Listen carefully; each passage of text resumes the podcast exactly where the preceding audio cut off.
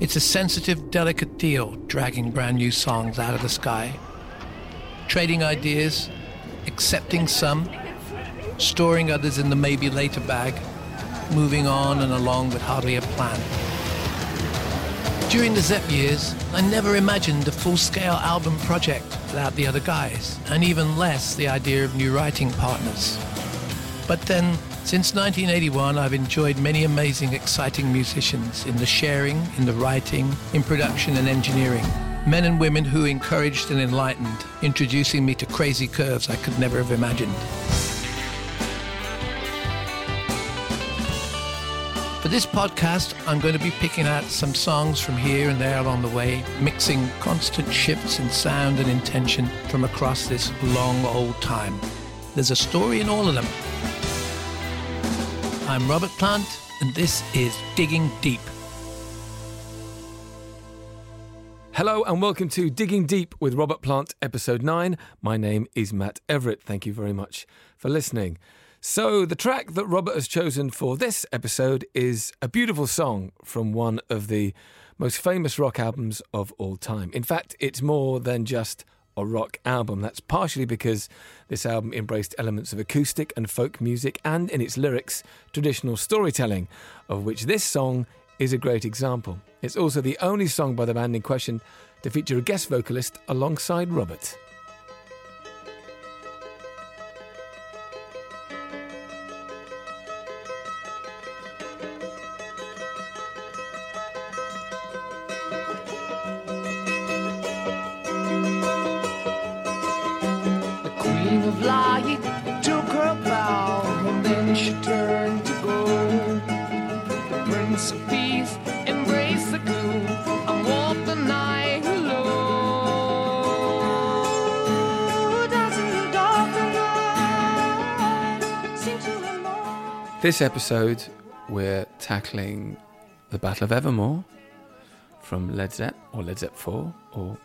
however you're supposed to describe it, the Runes record. I never quite know what to say.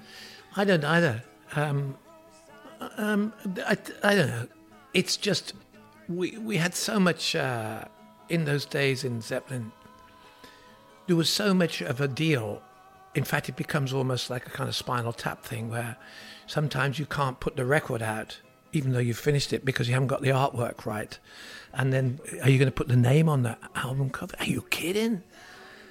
Put the name of the band on the album cover? that, that's far too corporate. But of course, we want everybody to, to know about it and buy it and sell it and and hate it and love it and all that. So, yeah, I don't know what it's called. The Four Symbols is sometimes what it's called.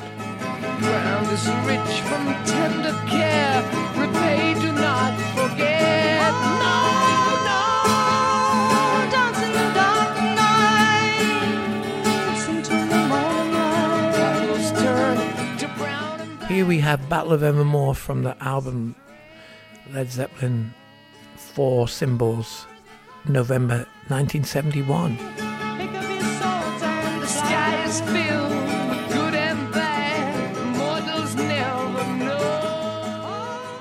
Why are we focusing on Battle of Evermore then? Why have you chosen this song?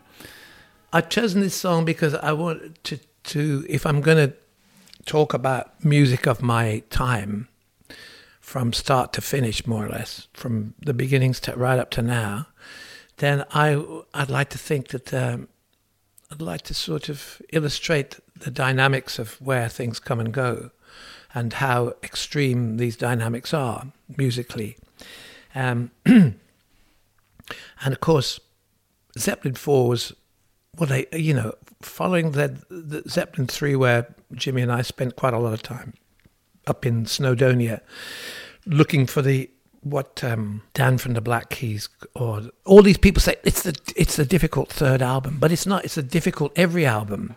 Um, so the Mumford struggled with the third one, then the fourth one, and and so we were very very fortunate in, in the Zeppelin camp because there was a lot of uh, amazing variety of stylistic influence in everybody's play. So uh, Battle of Evermore, as just as an instrumental piece, was beautiful, you know. Um, and it was also the way it, the way it sounded. It was it had some kind of essence of heralding, of drawing people together, of of um, summoning a mindset, if you like. And that sounds insane. So, but the Battle of Evermore is a sort of almost a sort of uh, an adventure in some dark place once upon a time where the people are called together. Uh, there's a sort of some kind of fanfare. So you have two parts of the story. You have the, fact of the the impending sort of travesty on the one hand, and on the other hand, you have this call to unity. And as a song, I mean, I suppose really it's a great moment, but I'd started to write it so that you had a, a section A that that told the story of the the would be disaster, and then I had a section B which was the triumph and the rallying, and I tried to sing them both, and um, the uh, it was very very insane idea. Obviously, I could drop all the section A vocals in, and then I could do uh, another pass and put the answers or the compliments or the. Um, but it's first of all, it didn't sound right in one voice, in one pitch, and uh, and second of all,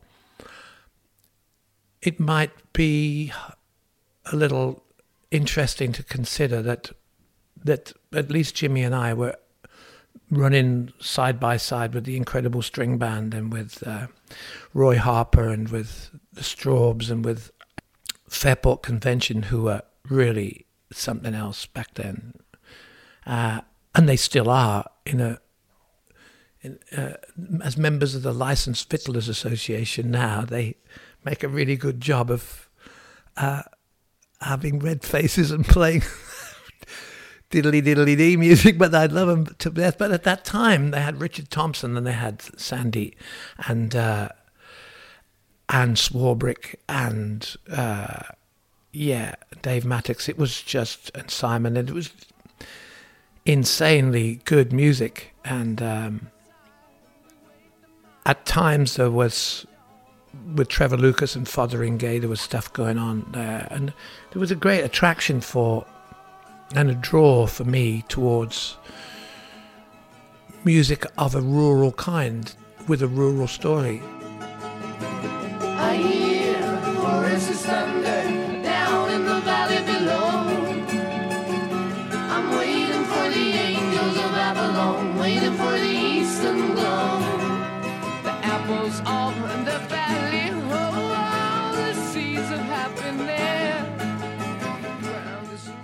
Having worked recently with Seth Lake- Lakeman to great with a great result for both for all of us really. It was a real melding of of style and spirit. It's interesting to see that Seth goes back to his continued rise in popularity and success and and his songwriting is growing more and more.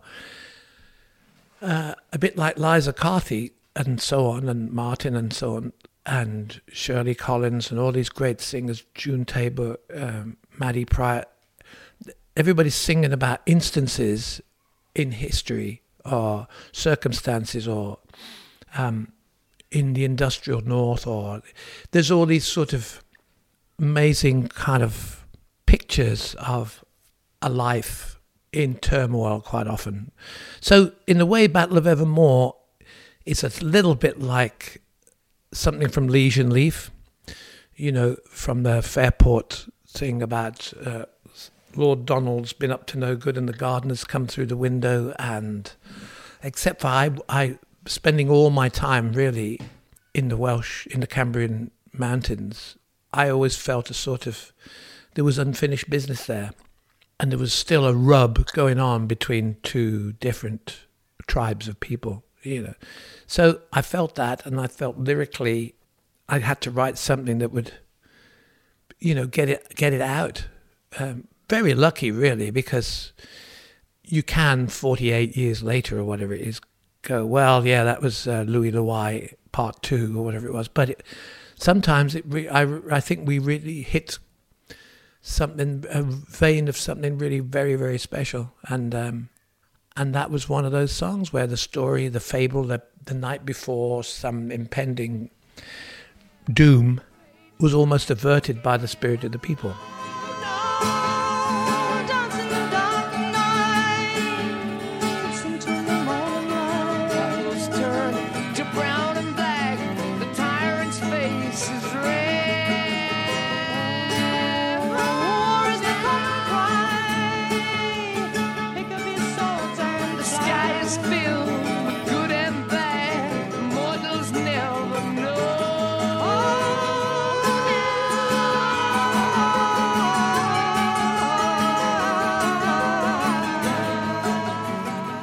Her voice is beautiful. on Yeah, it. it's a, it's a remarkable. It's an instrument, isn't it? Yeah. Well, if you listen to uh, when she was with Fo- Fotheringay, there's an amazing clip on YouTube of John the Gun from the Beat Club in Germany, 1970, and it is probably one of the most amazing displays of of beauty in music. Very sparing and very very beautiful. It's incredible. Her voice was great, and and I could go out with her for the night and have the wildest, greatest, ch- most charming time together.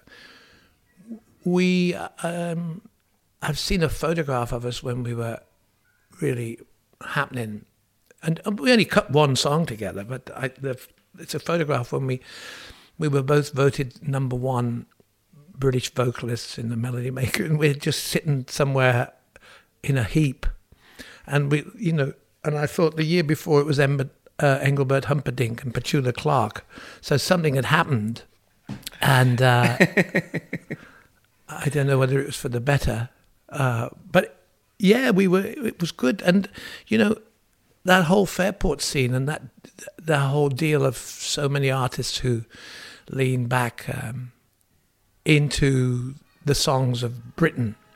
It's it's something else. So you maybe in a hundred years' time, if anybody ever hears that, they go, "Oh, it must have been tough in the twentieth century." Listen to that.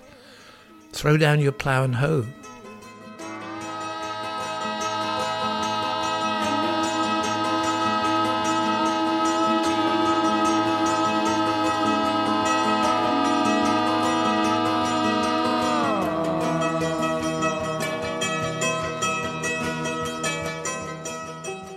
I just like as well. There's only ever been one other vocalist on a Zepp recording, and Mm. she's the one. Yeah, I like that. yeah, And you returned to it. You performed it with Alison Krauss, that track, and Yeah. you did it with Christina Donahoe as well. Hmm. So it's it's got life.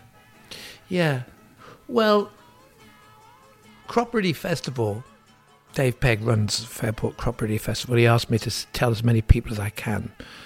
Uh, I fear this may come out after the event, but I mean, this year um, Sandy's daughter's coming from America, and um, it's going to be the first time she's been amongst uh, her mom's old comrades and chums.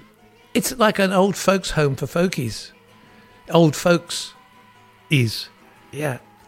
But it's a beautiful song, and it was good, and and uh, the mixing and the engineering, the production of it's great. It's really good.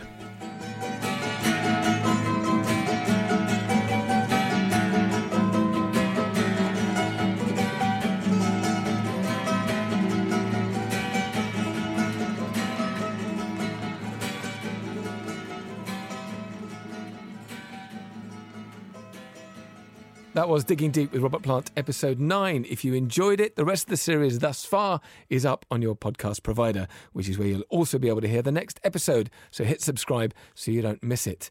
And this Digging Deep podcast has inspired Robert to release a new limited edition box set. It's coming out on Robert's own Esperanza label, and it's also called Digging Deep. It features eight 7 inch singles and features tracks from each of Robert's solo albums, including hit singles, rarities, and B-sides. This is the first time the remastered versions of these tunes has ever been made available on vinyl, and they come in this bespoke hardback book format, including the original 7-inch artwork. It's a thing of beauty, and that's coming out on Friday, the 13th of December. You can pre-order it right now at robertplant.com. Uh, we'll see you for the next episode soon, where we will be tackling another song from Robert's incredible back catalogue. Until then, I've been Matt Everett. Thanks for listening.